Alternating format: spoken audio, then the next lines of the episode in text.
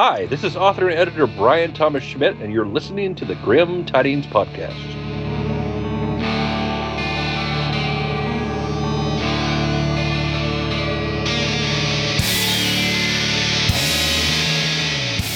Authors, agents, publishers, and editors, oh my. We here at the Grim Tidings Podcast want the show to highlight all aspects of genre fiction publishing by bringing our listeners awesome guests who can give us a peek into their professional contributions within the industry. Because believe it or not, it actually takes more than authors to bring a fantastic book to the market.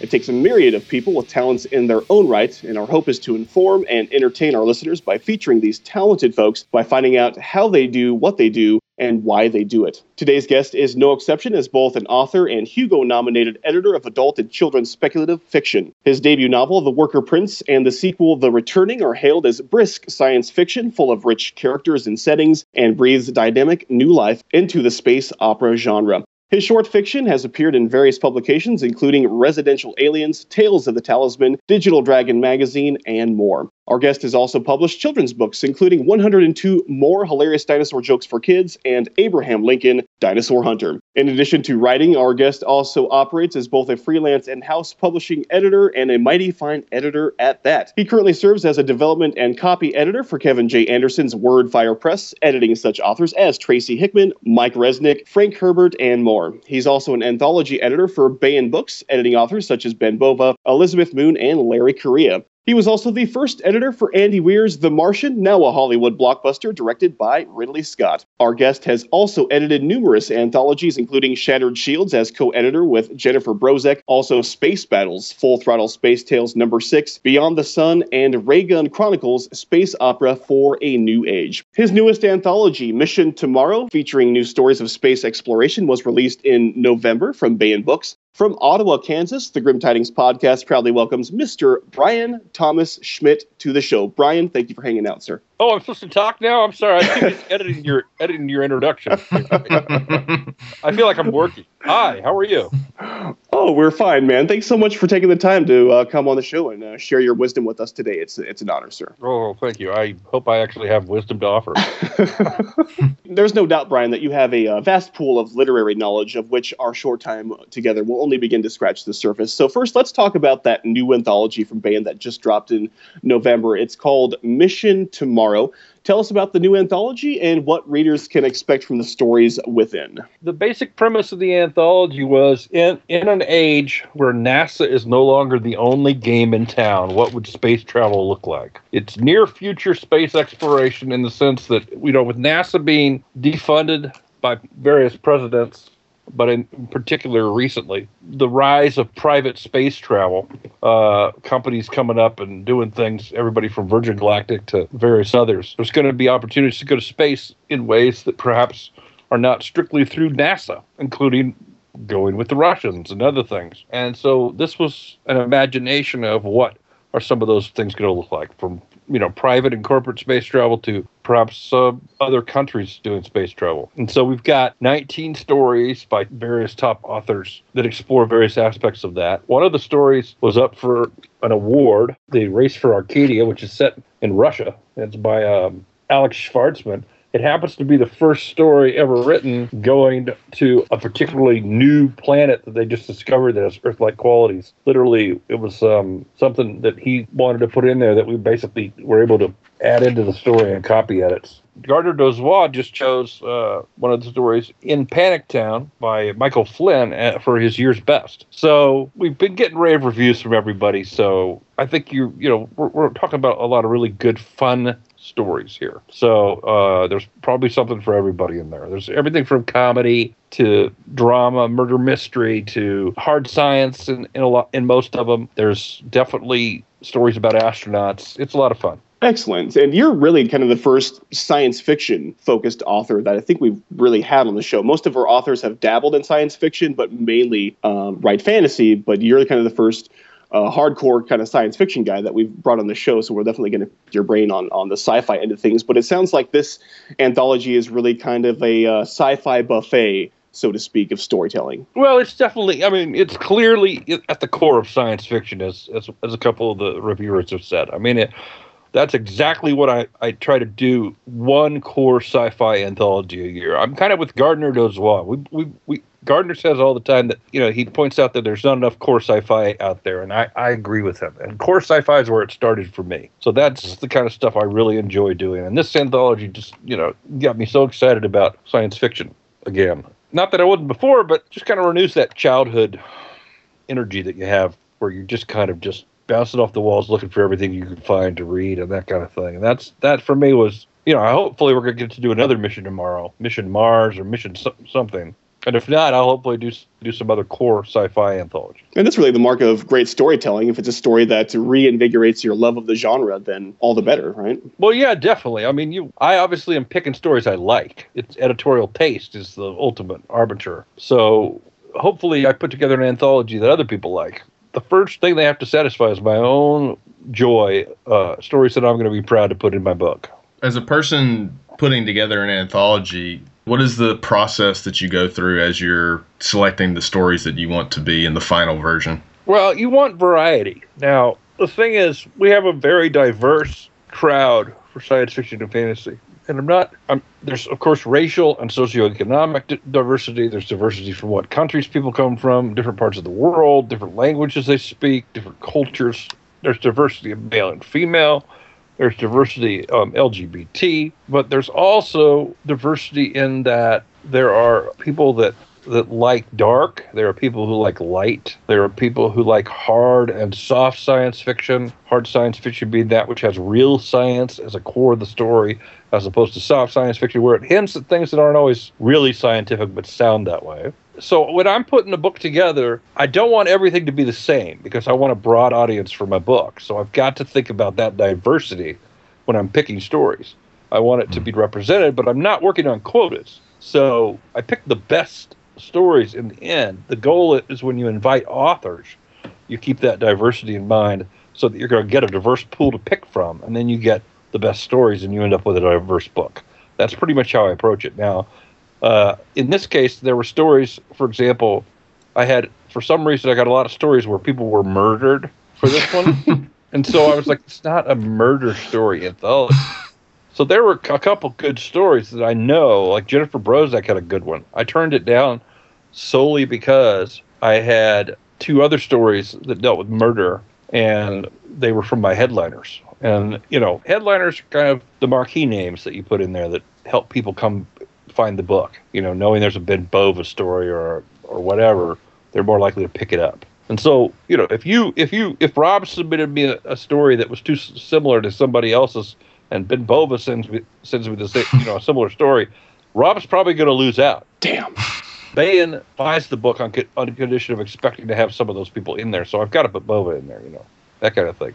Unless Bova pulled his story, which I can't imagine Ben Bova needing to ever do that, but yeah. So, yeah, I think it's the kind of thing where I'm looking for variety and diversity in themes as well, in plots as well, those kind of things, as well as diversity as far as, you know, cultural and other things. Is there any aspect of, you mentioned having the headliners, is there any aspect of balancing out the anthology with bigger names and then people that you think should be more well-known? I typically have 19 to 20 stories in an anthology, sometimes more. And so I will invite 8 to 10 headliners. That's usually about all my budget can afford. And everybody else comes into my pool at 6 cents per word, and then I'll get 20 or 30 more writers to send me stuff. And among those will be new people that I've heard of that have hardly had any pro sales that I think need a shot. But bulk of those people will be people who I know have made some sales, who are up-and-comers, people that should be better known, people that are building their name, and people who are going to be the bigger names of the future probably. You know, so over half the book is going to be that.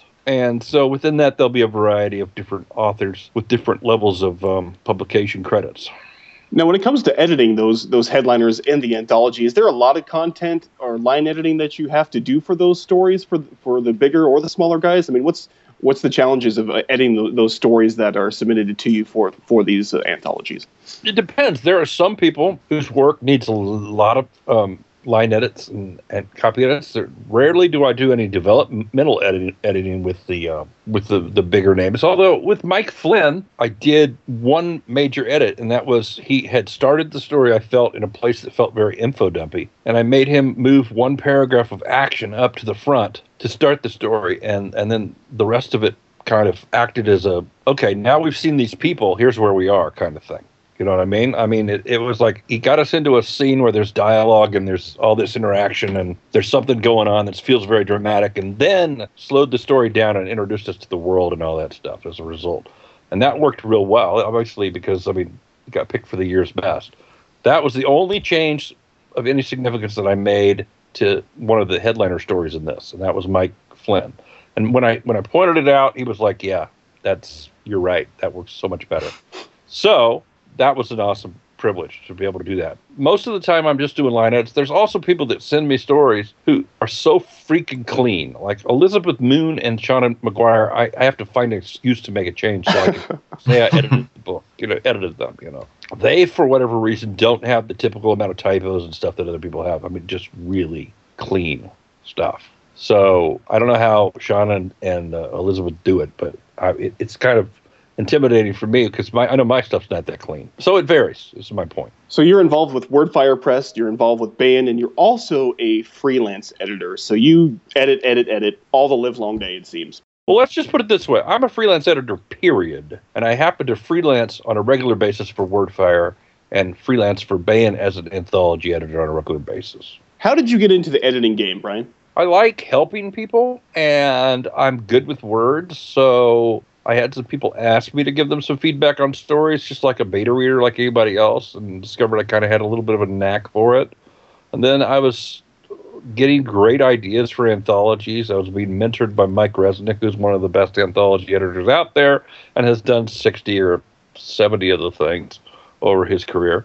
And I had an idea that he thought was great, but he thought a lot of people should be involved in. It ended up, it's still one anthology I have not made, but we're going to make it at some point. And I started pitching that around and was pitching to this publisher online on Twitter.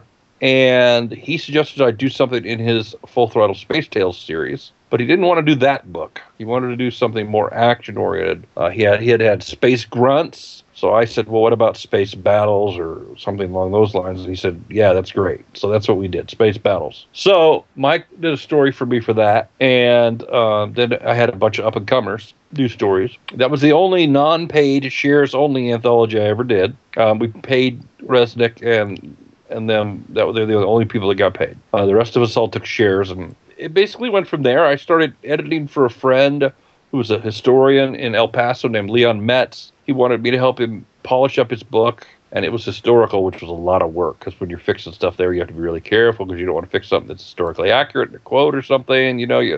It's not like editing regular dialogue. If they actually said that or it's recorded that way, you can't fix it, even if it sounds terrible. So I did that for him and seemed to have a knack for it, and then started to get other opportunities here and there, and then it kind of went from there. As a freelance editor, you take on any clients that say, hey, here's some money. Let me put it this way. I don't like assholes, and so I won't work with assholes. That is my big standard. There are people who are jerks. Okay, there are people who their ego cashes checks that they can't really afford to cash, or ego writes checks that they can't afford to cash. That's a better way to put it. I try to stay away from those people, but you don't always know. So basically, yeah, anybody can hire me. I'm going to check out your work. I always look at samples before I agree to it, and I'm going to interact with you a little bit to see how you push back, to try to get a sense of how receptive you're going to be to edits and changes. And that way, if you kind of bristle at it, like, well, most people are like, hey, if that's what it needs, I can do that. Those are the people are going to be good. The people who are like, well, let's just see what you think once you've read the whole thing. Then you get a sense that here's somebody who's not really open to changing. And depending on how hard they push back, I may say yes or no. Yeah, we had Michael R. Fletcher on the show in the past, and he had a blog article that came out recently talking about the editorial process. And from his standpoint, and I tend to agree with him, he thinks that an editor, if they're worth their weight in gold, should eviscerate your manuscript when it comes to making edits and changes and things like that. Is your philosophy a Or do you carry a pretty heavy red pen on a manuscript? Are you looking to make a lot of changes? Or what's kind of like that balance between author and editor and finding that balance and making those edits? Well, I would call myself a sympathetic editor because I'm a writer too. And I know what it's like to be on the other side of it. But I have a reputation at this point that if you're going to want to put my name on your book, it's going to have to meet certain standards. And I have it in my contract. There's a clause that basically says you do not get to put my name on your book unless I give you permission in writing, which means that if I got a client who's difficult to work with and doesn't take any of my edits, my name doesn't go on their book. They can't legally put it on there. And if they do, I'll send them a cease and desist. You can. I don't care if you printed 1,000 copies. You can recall all of them, and you can take them out. Hopefully, it never happens like that. But you know what I mean. And if people are assholes, you have to do that kind of stuff. Well, you know, we do have to control the asshole population. It's kind of important. Yeah, it's important. We don't want to go so far as to have internment camps for them or anything, but we might be tempted at times. No, you know, seriousness. The thing is, you've got people who basically aren't hire an editor because it's the thing to do, but they're not prepared for that process. And then you've got people who feel like they're ready for certain kind of things and they can't for others. Most of the time when these regular people, non-assholes, say no, it's because they can't figure out how to do it. And so they're just overwhelmed with the idea of it. And, okay, that's fine. You can only make use of what you can actually benefit from. So that's legitimate, okay? But when you get somebody who is pushing back at something that you know is industry standard, is the kind of thing that's not a negotiable change typically, that's when it becomes really difficult. Andy Weir, for example, he won't mind me saying this because he's told me this. He did not have any real heavy descriptions on the settings of any of the NASA scenes in The Martian. It was pretty much just dialogue and a few action cues here and there. We're in trouble, so-and-so said from the control panel at Mission Control. Pretty much that's the kind of setting descriptions you got. So I said, you've got to put in descriptions and tell people what does Mission Control look like, where, you know, those kind of things. He goes, all the people that are reading my book that are my fans all know what that looks like. They don't need all that. I'm like, well, yeah, but, you know, you're trying to do this book for a broader audience. They do. He didn't end up doing that. And later when he sold it to Crown and made a buttload of money doing so, he came back to me and he said, all those edits that I didn't do that you told me to do, yeah, they made me do them. I said, yeah, but they paid you a hell of a lot of money to do it rather than you paying me, so you came out ahead. You know? So, I mean, you know, that's gratifying because you know that you're steering people in the right direction. And at the time, you know, I'm sure probably description was harder for him, and he's come a long way as an author, really. It's still a great book. I think I also pointed out that all the characters sounded alike. The PR lady cursed a bit too much for a PR lady of a family-friendly place like NASA. He really had the Mark Watney voice down strong, but all of his characters started sounding a bit too much like Mark Watney at certain points, and I think that that's something he could have fixed. I don't know that he ever really fixed it in the book. They fixed it in the movie. They definitely did, but they had actors to help with that part. Whatever the case, there are things like that, you know, when I'm working, the difference is when I'm working for you, you're the boss. When I'm working for a publisher, they're the boss. So I could push harder with a publisher. And with Wordfire, they don't put it into production until I say it's ready to go. And they trust my judgment on that. So basically, I'm saying, no, we need to fix this. Now, it depends who I'm editing. I can only push so hard back against, you know, Alan Dean Foster or some of these guys. But, you know, with the younger writers, I have a lot more control. And, I, of course, when I push back against Frank Herbert, he just rolls over in his grave and says, whatever, I'm sleeping.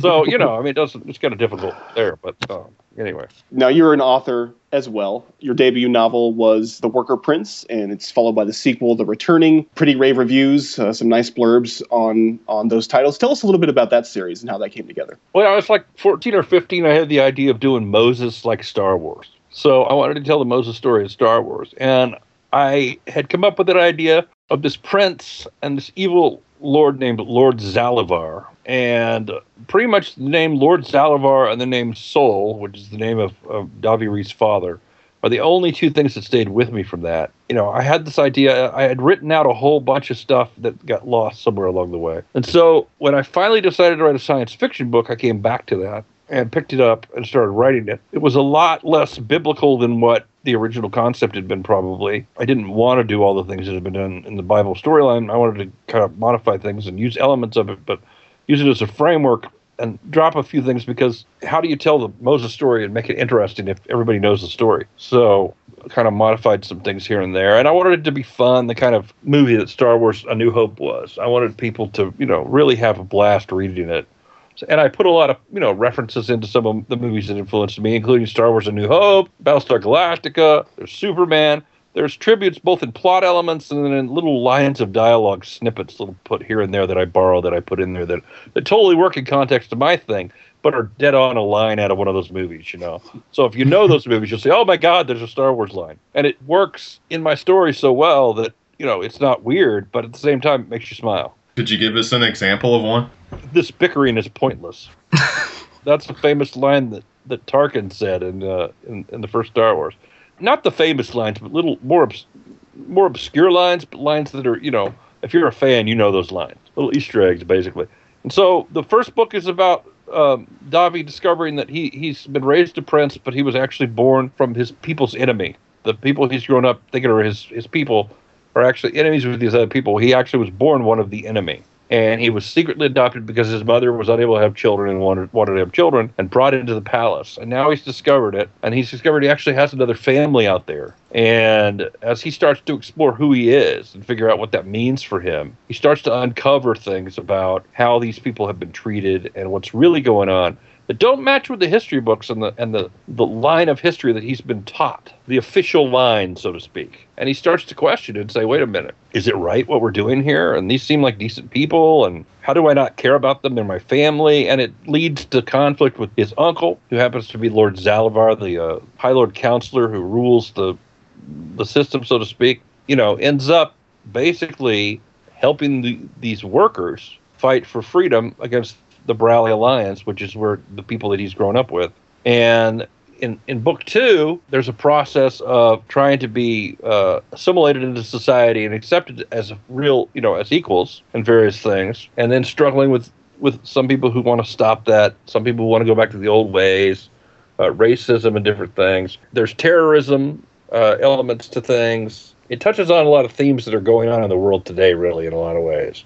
Everything from the ideological bigotry that we often see going on, where people are just dehumanizing and attacking anybody who doesn't share their political point of view on either side, to the whole, like I said, the terrorism issue, and so on and so forth. Not in a heavy-handed way, but these are things that are going on in the story that are part of the themes of the book that you can see the parallels. The parallels are not hidden. And then there's the third book, The Exodus, and that book will be out sometime in probably the spring or summer of 2016. And a new version of The Returning will be out somewhere in between. That would conclude the trilogy.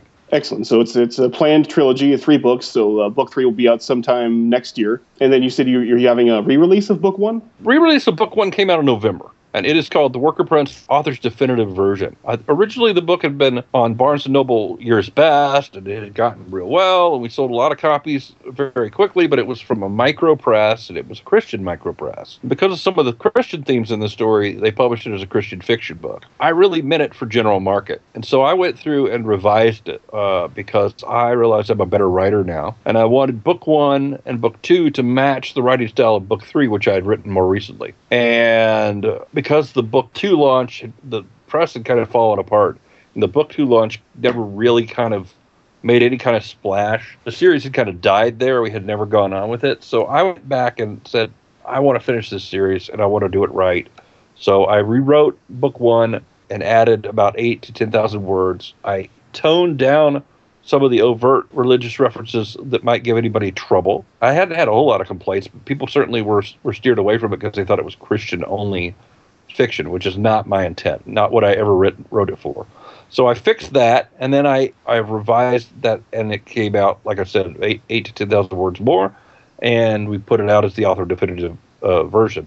We're going to have a new version of The Returning. I don't think I'll be doing near as much work on that. I'll probably be polishing the prose. There's one plot element I'd like to fix a little bit. I addressed some of the issues in The Worker Prince that had been criticized in some of the reviews. So I'm going to do the same thing with Returning, and then we'll put The Exodus out, and it'll be the brand new book which nobody's seen or reviewed before. It's interesting that you're going back and making some changes and kind of making it more stylistically similar to your most recent release. My question kind of connects to to that in a way. As a writer, I've always been curious about writers who are also editors. Is there a strong desire to go back and edit something that's already been released? Or I know some writers, they have this pang of panic when they release something into the world and they go, ah, shit, I should have changed that or something. Do you feel like there's any element of that? You know, Philip, I honestly think that most good writers, it's never done. It's just the best you can do at the time. Yeah, yeah. And I think the same thing. There's always stuff you're going to look back on and say, "Oh, wow, boy, that I was a young writer then, man. I would do it totally different now." I've talked with Robert Silverberg about this quite a few times, and he talks about that too. And sometimes you have to fight the urge to fix it, and sometimes it's okay. In this case, we were doing a whole new launch and a whole new release for a whole different market, and it was kind of like, okay, you know, I'm a much better writer now than this. There are a lot of rookie mistakes in there that I can fix. Things I could polish, you know, some of the things that came across as head hopping that I can fix all that. There's elements of the story that didn't quite make as much sense as I wanted. I could fix that. So I felt empowered to do that. And then it makes the book new and it makes the book more special in some ways. And I'm prouder of it. There became a certain point where I was like, you know, God, I love this story, but I sure wish I'd told it better. I wouldn't feel that way about every book. But this one I really did. So it was a chance for me to go back and really fix that because I'm a professional now and I'm at a point in my career where I got the Hugo nomination and various things. And so I'm kind of, you know, certainly held to a different standard. I really wanted to at least make a better showing with my book. So I allowed myself the luxury of going back and rewriting. Every time I reread something of mine, I can always edit it to death if I want to. I can't shut the editing thing off. You know, I was sitting there literally editing your page before the thing, and I was, you know, I made it like a joke, but the truth is I was actually doing it. I was editing his introduction. Oh, yeah, no, fix this. I'm finding typos in there that I'm fixing even as Rob is. So I can't shut it off. It's just what I do. It's part of how I think. Once I get into the revision mode, that's where my head goes. When I'm writing, I don't do as much of that in the actual writing process. I do some of it, but not to the same degree because I'm using a different half of my brain, and I'm kind of focused on that half of my brain at the time. There's always that temptation, but I think you have to find a balance. So as an editor, what do you think about things such as like NaNoWriMo, where it's basically write a bunch of stuff that spews out of your head in a month? When I was writing The Worker Prince originally, I was writing like 3,600 words a day on a regular basis. Wow. So I could easily write a 90,000-word book in a month at that pace. I don't write at that pace much anymore because I'm so busy with editing jobs and I don't have that kind of time to just sit and write all day long. So for me, you know, the thing about NaNoWriMo, I think it's advantageous for people who need the encouragement to dedicate their time to it. But for me, I'm dedicating time every day to my craft and to this business. And I don't always write every day, but I edit every single day. And I'm doing more writing. I'm getting back into more writing now, so I'm doing more writing every day. To me, I write 6 days a week when I'm writing. I only give myself one day off. When I'm editing, it's the same way. I edit 6 days a week. I only give myself one day off. This is my job. This is how I make my living. I need the discipline. If discipline lacks... Like right now, I'm not as physically active as I should be, and it's affecting my discipline in my writing and editing, and I've got to get back on track with that. I find if I have lax discipline in one area, it bleeds over into the other because the same excuses start getting applied. You know, oh, I don't have to do that today. Oh, I'm not in the mood. You know, all these different excuses we have. So I think it's really important to have that discipline and do it every day. So if NaNoWriMo can encourage people by showing them the kind of progress they can make, if they had that discipline, that's a good thing. Do I think that most people are going to put out a decent book in that time? No, I don't. Their books are going to need editing. They're going to need rewriting. Now, a long-time experienced author who's nationally published, a best-selling author, might be able to put out a decent book in that time. But they're not going to write unless they're writing at that 3,600-word-a-day pace. They're probably not going to, at 50,000 words, they're not going to write a finished novel. In most markets, 50,000 words is not enough. It would be like a novella. It would be a long novella. I think the romance market and occasionally the Western market will publish books that length. And then, of course, there's Tor.com, which is just doing a novella division headed by Lee Harris, who's a great editor, by the way, they're doing actual books of these novellas that they're putting out. So they're not just doing them online on Tor.com or doing ebooks of them. They're actually putting out physical books of novellas. So that's an exception to the rule that they're doing some of that. But for the most part, it's a short novel, and you're going to need to expand it and revise it to sell it. So you've done not only science fiction, but you've written children books also. One of the titles that obviously stood out to me was Abraham Lincoln, Dinosaur Hunter. What other U.S. presidents or historical figures would you like to see hunting prehistoric creatures? That's funny. Nobody's ever asked me that. That's hilarious. I don't have a vision of anybody else out hunting prehistoric creatures. I have a vision of a few of them being hunted by prehistoric creatures. Yeah.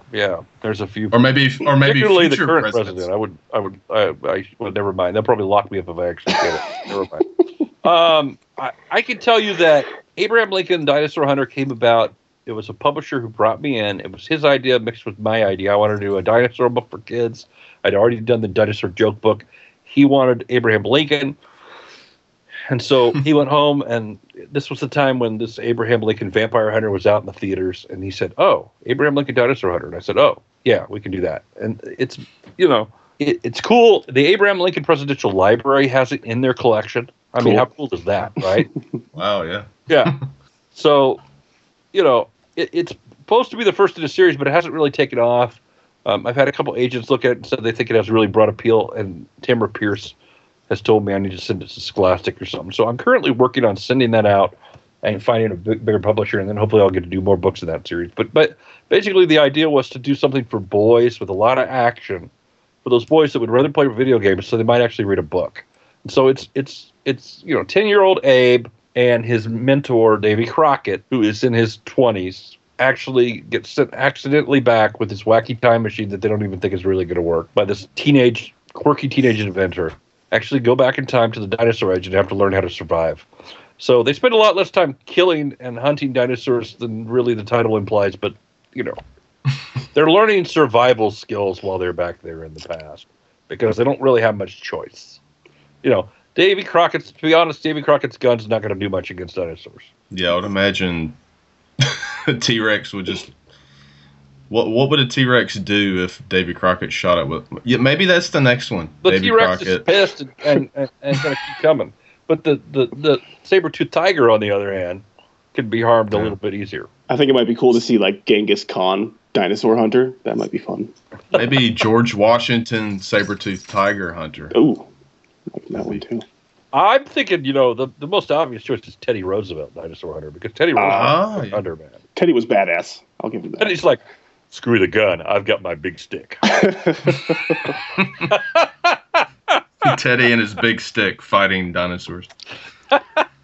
So, Bryan, no doubt you've made your mark on the SFF community as a whole. You've got your Hugo nomination, so you've definitely been recognized for your talent in the industry. From your point of view, with your experience, where do you see the publishing industry going, say, in the next 5 to 10 years? God, we all hate this question. It's changing so fast. I mean, look, ebooks are here to stay. They're not going anywhere. But on the other hand, I don't think mass market paperbacks are going anywhere. They're actually, mass market paperback sales have come back up. For a while, ebooks were hurting them. I think you're going to see less hardbacks than you have been because price has become such a big issue for a lot of people. And so as people become concerned with that, I think you're going to see a lot of ebook pricing wars because right now, a lot of the big publishers price their ebooks in a way that almost prices them out of the market. They insist on pricing them a lot higher than what a lot of people are selling ebooks at independently. And so, you know, it hurts sales, which is an issue for all the authors. I think you're going to definitely see evolving forms of interactive novels. I did a novel for a company. I forgot about this. I did a review of a novel that actually it's a nonfiction book that Alan Dean Foster did that had videos embedded in the book. Okay. Oh, wow. Videos of him like hunting wild animals or having adventures out with lions and different things, right? And he's talking about his travels in these narrative blocks, and then you'd have this video that goes with it that tells part of the story. I think you're going to see a lot more of that. But I think you're going to see these multimedia books out I think that's one thing that hasn't been talked about a lot that's going to be coming, and that's because of ebooks in particular. I also think you're going to find younger generations read on ebook readers more and more, and as textbooks become ebook only, which I think is inevitable within the next 10 years, I don't think they're going to be doing print textbooks anymore.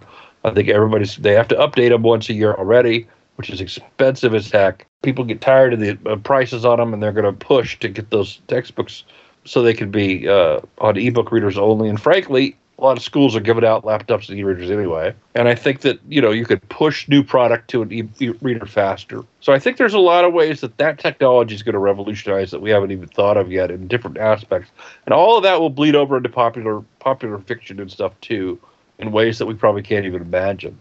Like, I think people will be subscribing to their favorite series and pay a fee and have, the next the next Dresden book just drop right under their e-reader when it comes out. They don't have to go order it. They give permission and it gets pushed out there. Those kind of things. I see more Patreons popping up every single day.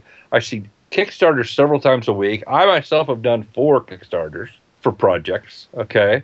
Part of my editing career is because I did those 2 Kickstarters that got some high profile and got me in the game. I think Kickstarters and Patreon and these kind of opportunities are a great way, crowdfunding in general, to find. I'm thinking of doing a Patreon myself because I need additional income to keep going.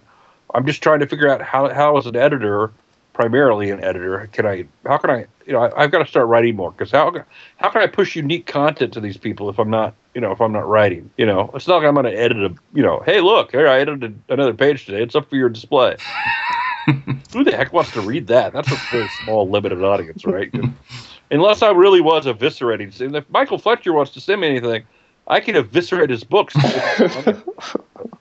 Like, oh, wow, he really tore him a new one. Oh, yeah. God, have you seen his latest Patreon, man? This guy, he ripped him a new asshole. Holy crap, man. That was some serious editing there, man. Maybe you could start a YouTube... You could start a YouTube channel called "Rip a New Asshole" and just be you editing people. A spectator sport. It's like it's like an extreme sport. Extreme editing. Extreme editing. That's a grandiose vision, definitely. I'd watch that. Right. I'd watch that. Well, I don't like to do that anyway. Eviscerating somebody's manuscript, you brought that up earlier. I got to be honest with you. That's not my goal. My goal is to make your manuscript better. If I eviscerate your manuscript, it's because it needs it. And even then, I try to do it gently. I try to do it, find some positives to start bringing out if I'm doing it. Because, look, I'm trying to help you. I'm trying to make it better. I want the best book for both of us. For my reputation, for your reputation, because I want to get a chance to edit more books. It doesn't mean no good to tear somebody's book apart unnecessarily. So I don't. So, but that's why I say it's kind of hard to come up with a Patreon that works with that, unless I really do want to do that. Well, I think, honestly, if you did a channel like that, I would subscribe to it. To just watch you, like, especially just have it open, like completely open, and anybody could send you something, and then you just eviscerate it. Extreme editing. Today's guest, Philip Overby. Right, Philip has sent me some total crap. Look at it, right, and it would be. This is a complete and utter piece of feces. In fact, it's so bad that when I tried to read it to my dogs, they grabbed it and ate it. I had to put it out again. But I could blurb that. I could say Bryan Thomas Schmidt says utter piece of crap that he fed to his dogs. So bad, his dogs ate it first.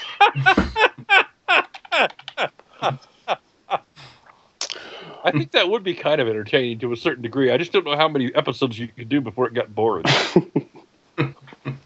Well, speaking of extreme freelance editing, Bryan, are you currently taking on new clients?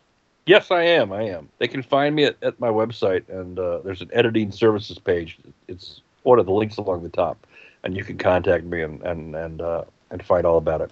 And then what other projects do you have coming up down the pike? Let's see. Well, I am writing an X-Files story for an anthology called X-Files Conspiracy Theories that's edited by Jonathan Mayberry. Nice. Yeah, I'm kind of excited about that. I have a novella in the Wars, The Cipher Wars card game, they no longer make it, but it was really popular for a while. It's a space opera card game.